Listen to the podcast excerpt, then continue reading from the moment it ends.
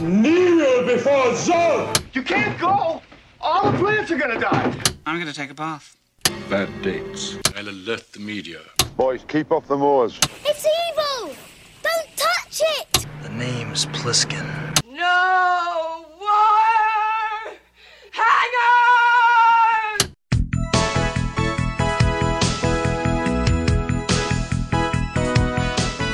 Welcome to Vintage Video, where we're rewatching the 80s so you don't have to. We'll be reviewing every major film release of the 1980s in chronological order, overanalyzing what you've seen and spoiling what you haven't. I'm Patrick O'Reilly, I'm Jesse Bayless. And I'm Richard Wells. and today we're discussing Just Before Dawn, released November 27th, 1981. It was written by Mark Arywitz and Jeff Lieberman, based on a story by Jonas Middleton, directed by Jeff Lieberman, and released by Picture Media.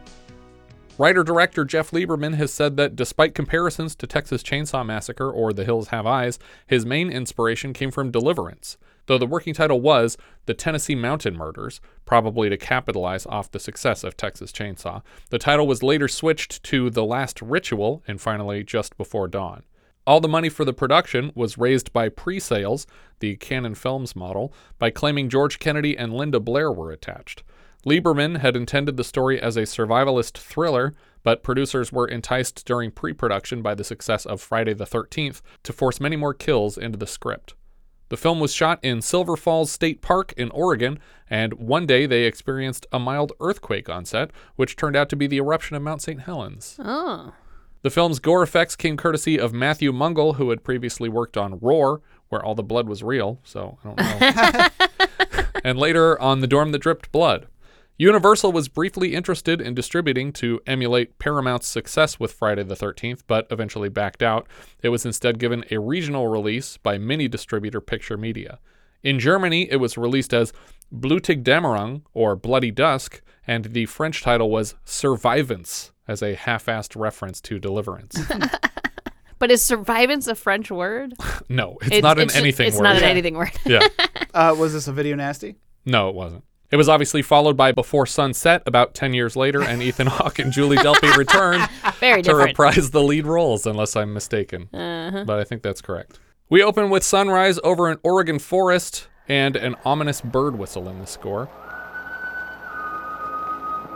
We cut to an old church with a hole in the roof deep in the woods. This was actually built for the production, which is why the tombstones in the yard are engraved mostly with the members of the Logan family, who we will meet later.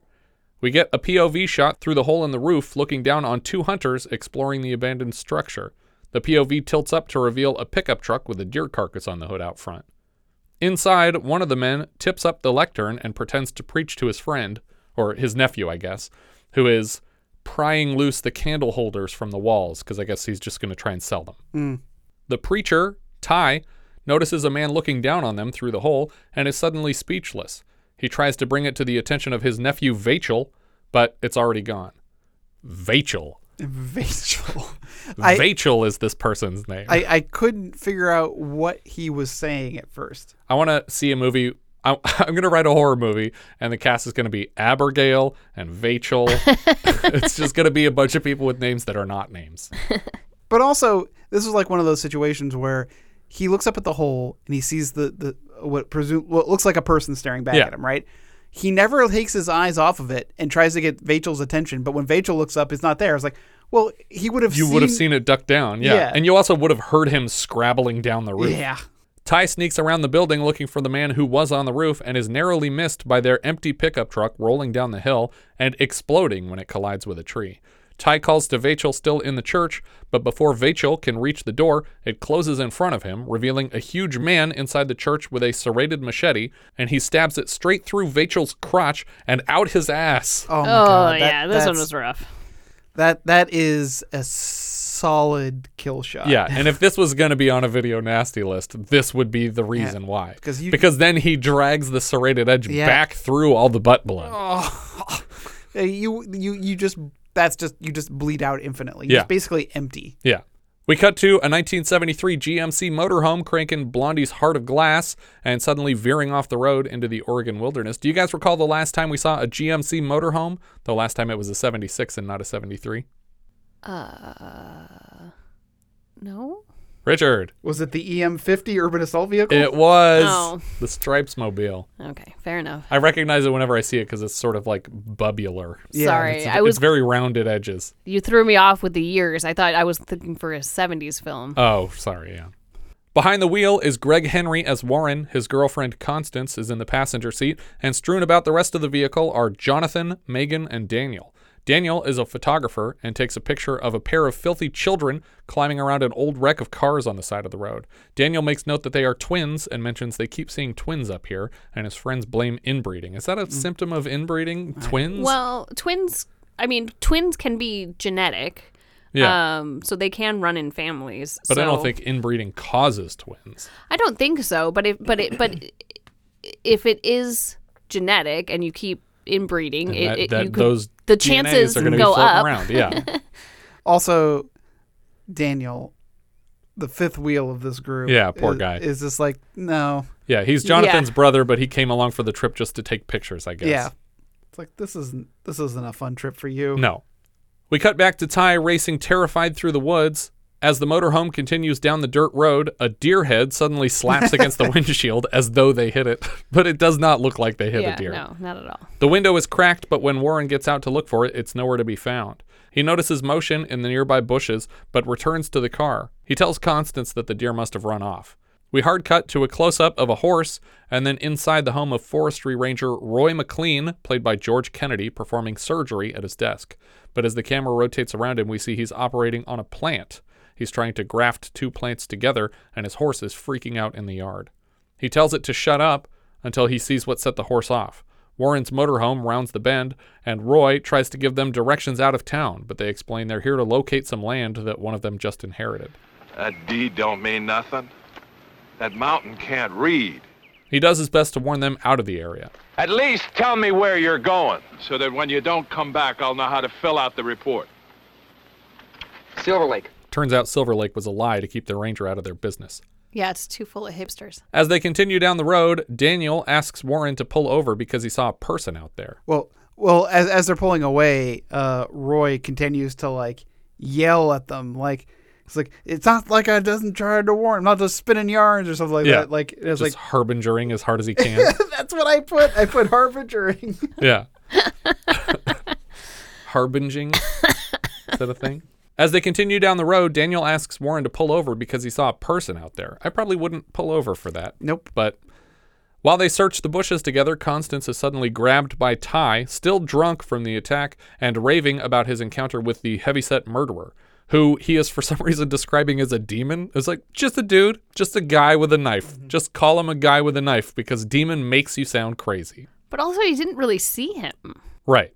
Well, I mean, he saw him come out of the place and like put on Vachel's oh, vest. I guess Yeah. that's true. Yeah, yeah. Jonathan and Warren make an executive decision to leave the guy here because he seems drunk and crazy and they don't want him in their van.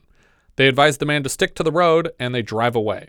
He chases the van for a bit, but then he notices the demon following him has latched onto the back of their motorhome. He has a laughing fit in the middle of the road and they drive out of sight. Somehow, nobody notices the giant man through the window climbing up the back of their vehicle. Sometime later, the motorhome parks snugly between a pair of trees and the campers disembark. It's like this is where the road ends because the Yeah. car barely fits any further. Yeah, it's also like spinning out. It's yeah. Like, you, you Don't do- park here. yeah, you do realize that you're gonna have to leave at some point. Yeah. That's it, folks. End of the line. We should be on the property, but we're gonna have to hoof it from here.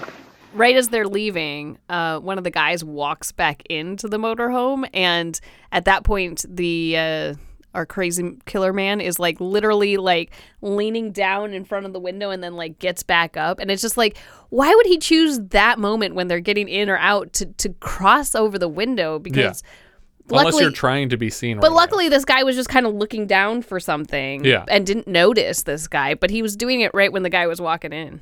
Later, we see them hiking under a waterfall, and one of them remarks on how it's actually ludicrous for anyone to believe they own a piece of nature. Warren and Jonathan head back for one more load of camping supplies, and they leave Daniel the nerd with the girls, Constance and Megan. They didn't even check behind the waterfall. There's usually treasure chests back yeah, there. I know. I mean, they get more chances. We jump cut to a roaring fire between tents sometime later, and it seems like everything went according to plan at the camp, except Warren and Jonathan haven't returned yet. It seems like they left on purpose so they didn't have to do any of the work. Mm. Because, like, the tents are all built, the campfire's made, everything's done. They literally come back with one bottle of wine. That's all they got for that trip. Well, they said someone broke into their Right. car. The campers search the pitch black around them for their friends, and suddenly they hear some twigs crunch. They call out to the noise in the dark, and it scampers all around them. Megan loses her temper and grabs a knife before shouting into the night. All right, who is it? What do you want? Of course, it's their friends playing a trick on them, and they jump out and blow their rescue whistle to freak everyone out. Unfortunately, we learn here that before they made it back to the camper, someone broke into it and took most of their food. They assume it was the drunk old man. The guys accuse Daniel of pissing himself with fright, and he accidentally checks his pants, giving himself away. The girls don't think it was funny, and Warren claims Jonathan made him do it. Jonathan made me do it. The devil made you do it. Do you guys recall the last time somebody claimed the devil made me do it? Uh, the devil and Dean Devlin? The devil and Dean Dean Devlin? Devlin. That's, Dean not, Devlin? that's not what I meant. what is his Is name? Roland Emmerich Max. the Max devil? Devlin. the devil and Dean Devlin. The devil made me write that movie. Max Devlin. Was that No, that no, wasn't the that answer? one. It's much more Okay. recent than that. Oh. I'll give you a clue. Here's the full line. He says, The devil made me do it. And, ah, I mean, that rabbit made me do it. Oh, it's the Looney Tunes movie. Yeah. So it's, Oh. yeah, okay. The next morning, Constance confesses to Warren that she was terrified of their prank last night. She wishes she could have taken action like Megan did. Warren assures her it was just a joke and it's not a reflection of who she is. The weird warbling bird calls we've heard so far seem to morph into the singing of a young girl. They follow the voice to a lake beneath the waterfall and find a stranger swimming there. All five campers sneak up on the girl before calling out to her, and she runs away. For some reason, they assume she's scared of the camera and not the five strangers who just mm-hmm. snuck up on her. As the campers leave for another hike, we notice another person following them down the trail, stepping on their litter behind them. They sneak along a narrow trail over the top of the waterfall and come to a rope bridge. Daniel expresses a reservation to cross, but Warren insists it's safe based on literally nothing. Yeah. And so this is supposed to be private property, right? Right. This could be a hundred year old bridge. Yeah. I mean, because we don't know all the details about how he came. Oh, you know, if if this property was maintained before it Right. became his, or or I mean, there's a there's a forest ranger, but he might just be like up there for like fire watch kind of thing. Right, You know, yeah, yeah. like we don't know what if it's like national park territory, but this bridge is pretty elaborate for for just like a homeowner. Yeah, totally. A wider shot seems to indicate that a fall from this bridge would send the crosser over a very tall waterfall. Warren calls Connie across the bridge next to help her regain some of the confidence she lost the night before. Daniel slips and nearly falls, but eventually they all make it across. Later, we see all five of them sitting on the steep, slanting walls of the mountain around the waterfall lake. One by one, they all hurl themselves carelessly downhill toward the water. But they all have cameras. Yeah. Like it's like don't. This is down the hill with a dangerous for so many reasons. There could be rocks in this stuff, but these people are all kind of like stunt performers in addition to being actors. Like they're doing their own stunts here because they didn't have budget to pay stunt people for Mm. this, but they they have stunt credits beyond this film. Sometime later, Megan is swimming in the water and whips off her bra to throw it at Jonathan, who wraps it around his head. As usual, the topless day on set was the most crowded, even beyond the cast and crew, since word had gotten to the local forest rangers, who showed up in droves that day. Constance tries to lure Daniel and Warren away from the sight of Megan's boobs to rekindle the fire. The actual fire, campfire. They're roughhousing in the water, and for a moment, Jonathan pretends to have drowned. As she screams for him, he floats to the surface and then laughs at her. While they play this game, we see the demon sneaking up on them. Jonathan disappears under the water. When the giant wilderness man starts groping Megan all over, she assumes it's Jonathan until she notices him climbing out of the water on the shore of the lake. She tries to tell him there was someone else here, but as quickly as he appeared, the man has vanished. While she panics to Jonathan, Warren urges them both to come back to camp to eat. I was in the water and I felt a hand and I saw you on the shore, so the hand wasn't you. Oh, no, it was me. Jonathan, there's someone in that lake and it wasn't you. Calm down. We cut from here back to forestry ranger Roy McLean attending to his plants again. Outside, he can hear his horse freaking out again, so he apologizes to the grafted plant, Lucille, so he can attend to the animal, Agatha. Lucille here is likely an intentional reference to the character from Cool Hand Luke, who the men in the chain gang, including George Kennedy, watch washing her car one day. My Lucille. Outside, he finds the horse, Agatha, was actually responding to the crazy drunk man, Ty, now drinking out of her trough. Ty tells the ranger that the demon killed his nephew Vachel. He worries it'll go after the kids next. He, I just want to say, I'm sorry. What what was your nephew's name? what? Say that again. Vach. I feel like saying, I'm hearing it wrong. Are you saying Rachel? Are you pronouncing an R as a V because it kind of looks like a V? I just looked up Vachel because I was like, it, it is a name. Um, Exclusively in one county of Oregon. this this according to dictionary.com, Vachel is a name. It's a, based on a Latin word meaning little cow. that makes sense. Because vaco is cow in Spanish, right? Pitcha de vache. Whatever. But it Pitch looks, it I. I think it's Vachel, maybe. Well, the guy keeps saying Vachel. Okay. Well, you know, he's reading it for the first time, same as we are. Yeah. Ty describes the demon as a large man, bigger than the ranger. Back at the camp, a dance party breaks out. Megan starts dancing with Daniel, the brother of her boyfriend, and he laughs it off. Then she starts gyrating on Warren until his girlfriend Constance steals him away to dance with. She sure f- f- uh, seemed to forget about the hand that was attacking her real quick. Yeah, she's over it. The moment ends abruptly when someone shoots their boombox, ending the interminable music, and the girl from the lake appears with her father and a woman young enough to be her mother or sister. Dad has a shotgun. He warns them to skedoot off the land or risk waking the devil. They assure him they have a deed to the land, and he doesn't care and disappears back into the woods with his wife and family.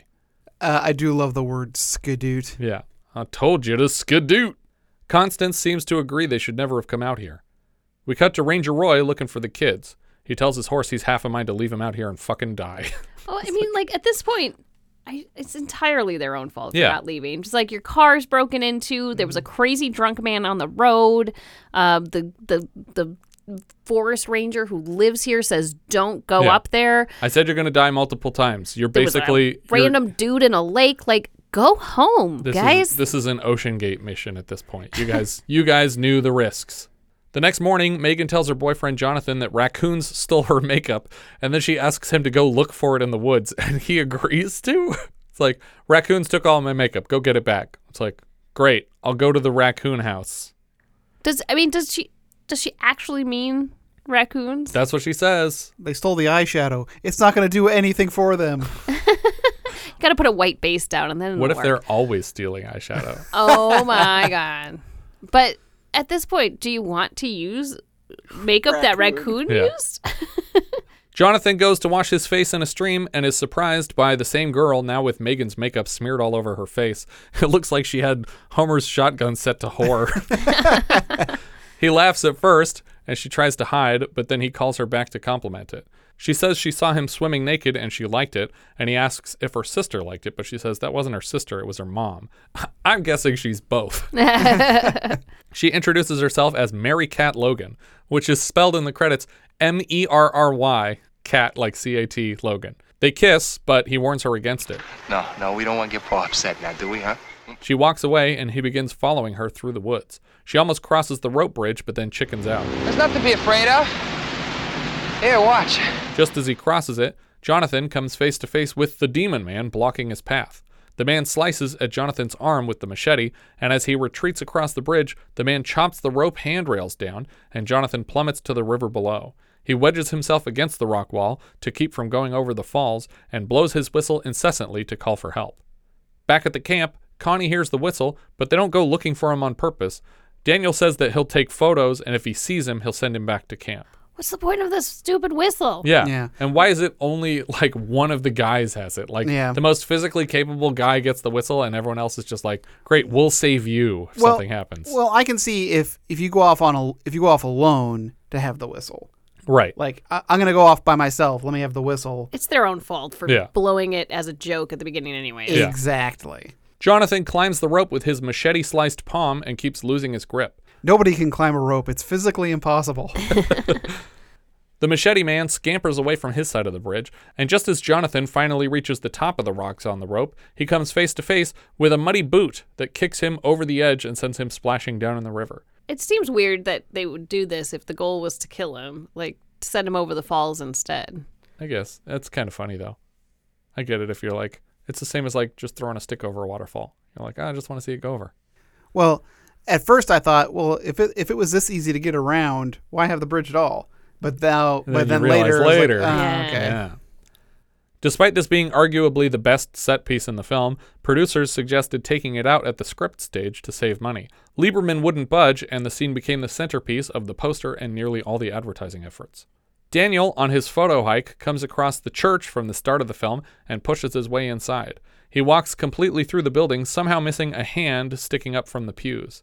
He sets his glasses down as he moves through the room blind, and we get an insert to indicate he has left them here. And it's like, where are you going? You just put Yeah. your glasses down. Did you forget? Because that seems impossible if you literally can't see without them. Especially if you're gonna start taking pictures. Yeah. I want to see these pictures. They're all blurry because he corrected to his vision. Yeah. nice and clear.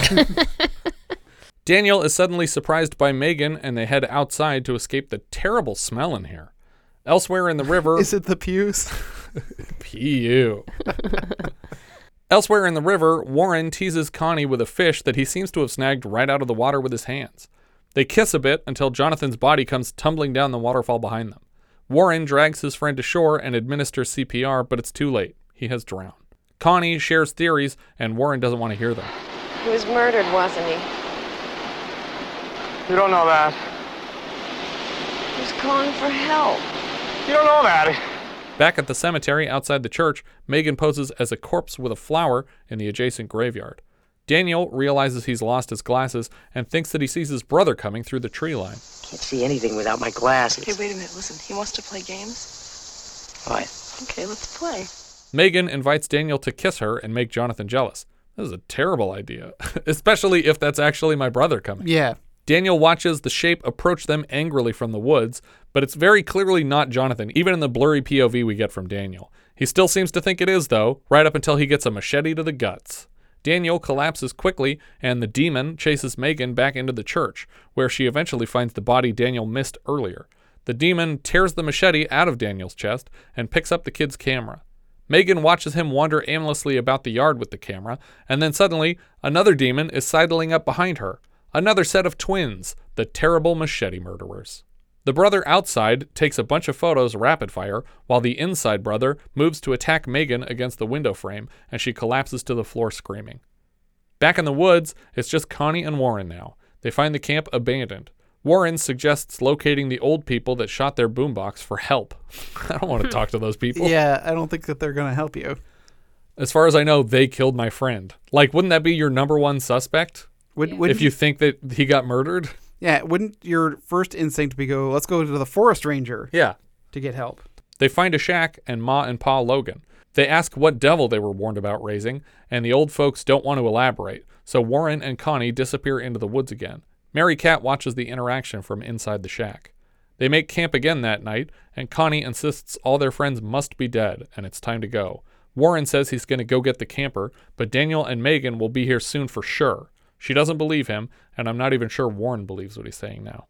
Warren searches around the river for where he left Jonathan's body with the keys, but he's been moved. Warren carries a lantern around until he finds Jonathan's body, now wearing Daniel's glasses and leaned against a tree.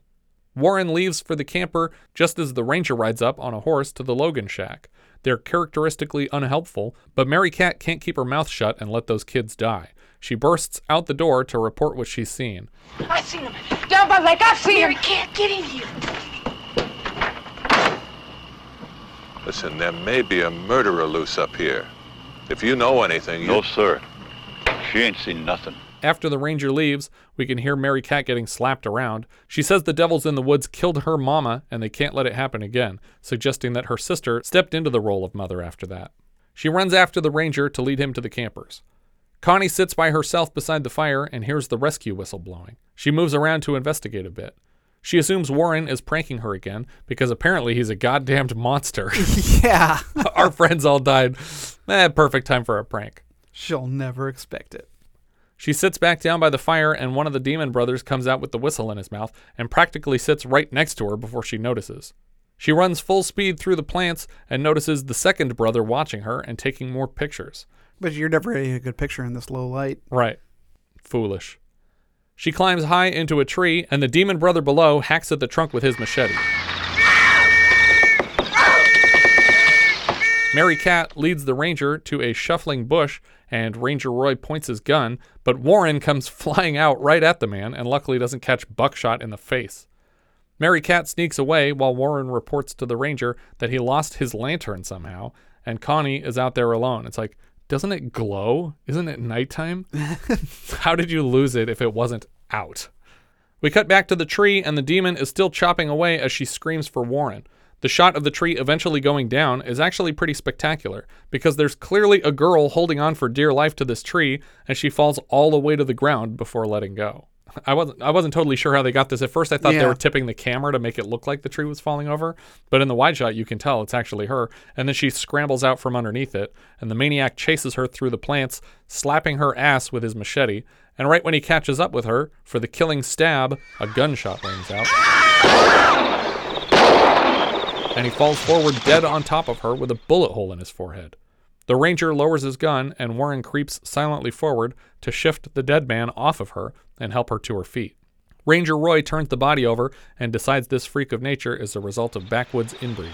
Keep breeding in the same family long enough, something's bound to snap. I guess that's what the old man was hiding.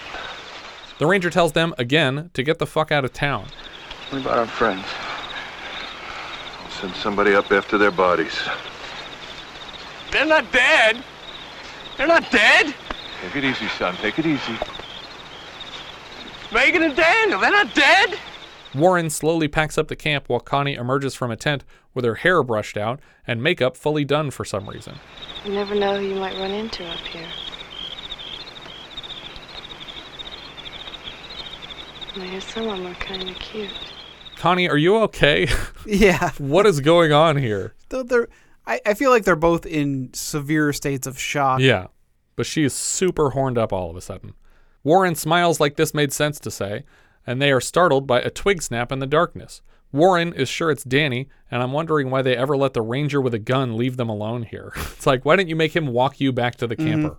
He tries to comfort Connie that everything's going to be okay now that they killed the killer, and suddenly one of their tents collapses. He makes fun of her tent popping prowess, but when he tries to fix it, the other killer bursts out of the woods and stabs him.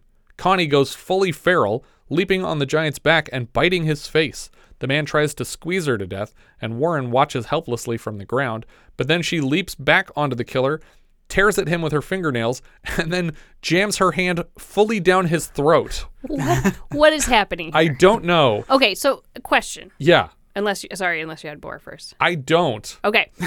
question. So I know after we watched this, you said I think we watched an edited version. No, that was a different That movie. was Don't Go in the Woods. Yeah. Never mind. Okay. I rewatched this section mm-hmm. Three or four times. And Yeah. I'm like, what did I miss? I must have blinked. I must have missed something. Why is she shoving her hand down his throat like that's a solution here? How is she doing it? I don't know how they did this shot because it doesn't look like a prosthetic when she's got her arm in his mouth on I the ground. he probably just had a big mouth and she had a tiny hand. They're like, go for Mm-hmm. Do you it. think that's what they did? I don't know. It sure as hell looked like it. It looks insane. It looks really good. Well, there was, there was that guy who could put like three pool balls in his mouth, you know? But I'm also wondering just like how this kills a man. Well, do you remember uh, the last time that we discussed if you're in the wilderness and you get attacked to grab a hold of something's tongue to protect yourself? Bear or Yeah. something? Yeah. It was a bear specifically in that conversation. Yeah. Do you remember the last time we talked about that? Was it Don't Go in the Woods? No. Heaven's Gate. Oh. We Jeffrey about Lewis was like, holding a bear's tongue. Yeah, he's like, yeah, you just got to hold on to his tongue there, and then he can't get you. and he's like, well, what happens when you let go? And he's like, kills you. I, I, I, my mind was going. It was like, was was that one of the Tee Hee's advice about the crocodiles? no, that would, that would work too, though. No, those things would just bite your arm off if you grab their tongue. Well, honestly, I don't know why he's not just biting down in her I arm. I mean, he doesn't have enough leverage. yeah, you don't. He can't even start moving his jaw because it's pre- it's pulled out tight by her arm. Yeah, it's probably unhinged. It's, Yeah. it's probably completely uh, Ugh. And dislocated. so, did she just like block his airway I with think her so. fist? I think she's fully choking him to death Oh by, my by putting her God. hand down his throat even further than he would be able to breathe is through his nose. Just talking. I mean, about and it. she may we she has in her hand and a fist when it comes out, but she may have like had her fingers out. Stop! Stop! Stop! She might even be just popping out of his butt a Stop! little bit. It's just a little bit. I was like, she just pulls her hand. out. I was like, I had a ring on. oh no! But yeah, like, uh, when I was watching, I was like, I was like, I just went, Jesus Christ, watching. I was not. No, 'cause- it's very disturbing. because like this movie is really ho hum. Yeah. Yeah, it is. But then that happened, and I just woke right yeah. up. Yeah. It's it's really the fucking ass stab and and the throat punch are the two From the inside. things. Yeah, Yeah. from the inside. I was gonna send you so many like Simpsons clips in regards to this. Which ones? So I had Mole Man getting hit in the groin and goes, ah, my groin. and then Old man getting hit by football. and then was this principal Skinner is like, no one can climb a rope. It's physically impossible. but then this one was um, Flanders going, I'm insistent on a fisting. And, and Smithers goes, what's this about a fisting? oh my god. Yeah, that's ridiculous. But yeah, unless she actually stuck her hand in his mouth, I don't know how they're getting the shot because it looks really good. Obviously, it's a prosthetic when she's putting it in, Yeah. but in the in the shots after that, unless she's like just bending her arm covertly off camera, it looks really good. She smiles because she's so happy to have proven herself, and another rustling in the bushes distracts her. Merry Cat pops out and sees what Connie has done, and then runs away again. Warren cries, and the camera tilts up to the sky before credits roll over a shot of the setting sun. The end. Setting or rising? I think it's setting now. Maybe it is rising because it's just before dawn. Mm-hmm. Yeah, that makes sense. And it's on the same side as it was at the beginning of the movie when it was rising. Um, yeah. So that's the movie. Uh, earlier drafts involved a sixth camper named Eileen, uh, a different death for Megan where she gets thrown off a cliff, and Connie was forced to marry one of the twins. what? so that's like a much more complicated subplot that we didn't even begin Yeah. to delve into. Well, um, because I was thinking about that with uh, Merry Cat.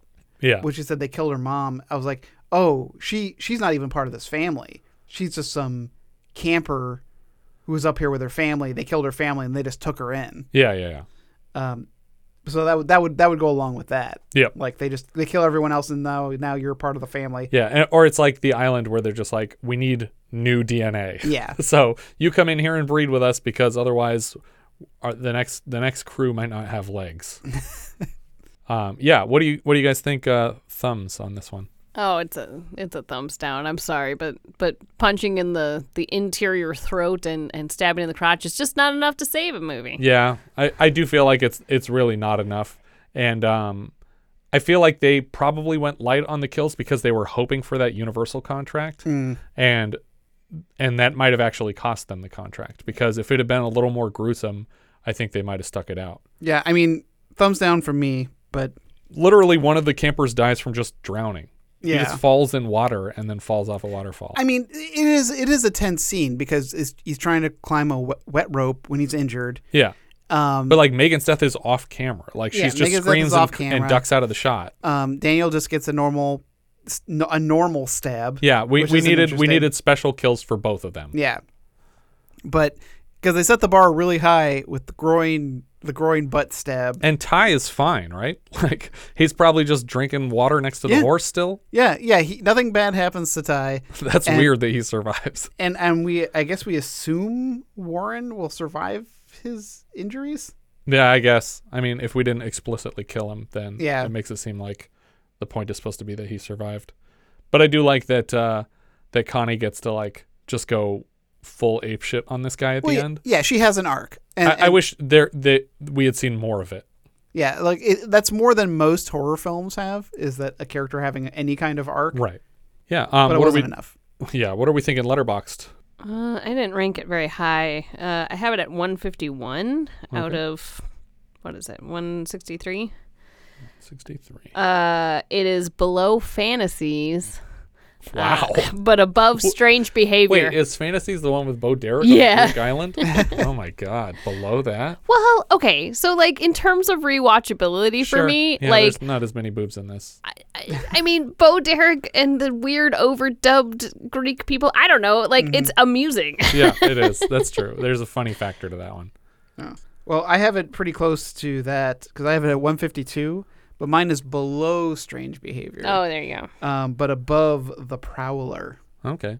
Um, I have it at 118 because I loved it. um, that's just under Full Moon High and just above The Unseen.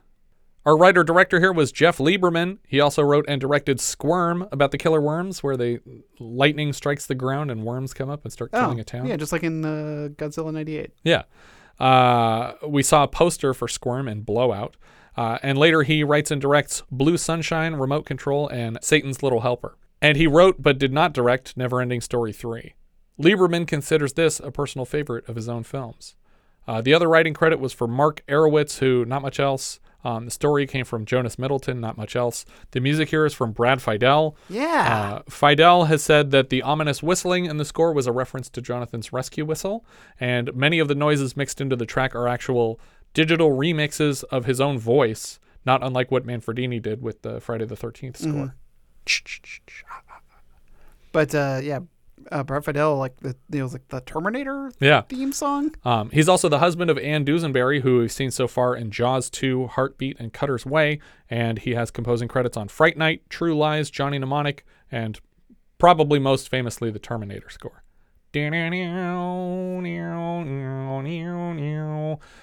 Cinematographer Dean King. He doesn't have many other credits, and he's probably related to the other cinematographer, Joel King. I don't know if they're brothers or father and son or what. Uh, Joel is also a DP on the McDonald Land commercial series, uh, the ones that had like the mascot characters from from way back in the day. He later lights Frightmare, Club Life, and Street Gun. The editor here was Robert Q. Lovett. He previously cut The Taking of Pelham 123, the 1980 Running Scared that we've already covered on the show, and later Hammett, The Golden Seal, The Cotton Club, and A Bronx Tale. George Kennedy played Roy McLean. He appears in Charade, Flight of the Phoenix, The Dirty Dozen, Cool Hand Luke, for which he took home a Best Supporting Actor Oscar, and Earthquake. We've covered his work so far in Dirty Dingus Magee, Death Ship, Modern Romance, where he played himself, Airport 77. Growing up, I knew him best for his comedic outings like Police Squad and the Naked Gun films, and his character Joe Patroni appears in all four airport movies, always played by Kennedy. Mike Kellin played Ty. We've seen him now in The Jazz Singer, So Fine, and Paternity, and later he's Mel in Sleepaway Camp. That's the guy who runs the whole camp. Chris Lemmon played Jonathan. He was also in Airport 77 with George Kennedy and his own father, Jack Lemmon. We've seen him now as Robbie Rotman in The Happy Hooker Goes Hollywood and Seems Like Old Times. He's possibly best known as Martin Brew Brubaker in the Thunder in Paradise films and series. Greg Henry played Warren. This is a very early turn for Mr. Henry. Later, he shows up in Scarface and Body Double for De Palma. The earliest I recall seeing him was in James Gunn's Slither in 2006. After that, he was Hugh Panetta on 20 episodes of The Riches. He was in an episode of A&E's The Beast, and he works with James Gunn again as Detective Faulkner in Super, and possibly most famously as Peter Quill's grandfather in the Guardians of the Galaxy films. Deborah Wilson played Constance. She was a USO girl in 1941. Ralph Seymour played Daniel. We've seen him so far as Zig in Underground Aces and Gosler in Backroads. Later, he's in Surf 2, Meatballs 2, Ghoulies 1, Fletch 1 as Creasy, and in Pee Wee's Big Adventure, he is Francis's accomplice. Katie Powell played Merry Cat Logan. She was Mrs. Clean in Milk Money. John Hunsaker played Mountain Twins, so it was one guy playing both parts. He doesn't have many other credits I recognized, but apparently Richard Kiel had auditioned for the part. Yeah. That'd be neat. Charles Bartlett played Vachel, not to be confused with the movie Charlie Bartlett. Yeah. as soon as I saw his name, I was like, why don't I name him Charles Bartlett? I was like, oh, Of that's course. Uh, he has additional voice credits in Jaws 4, Oliver and Company, and he voices a cow in Babe and Babe 2. Jamie Rose played Megan. She was Vicky Hogan in 44 episodes of Falcon Crest, and she's Dee Dee in Chopper Chicks in Zombie Town.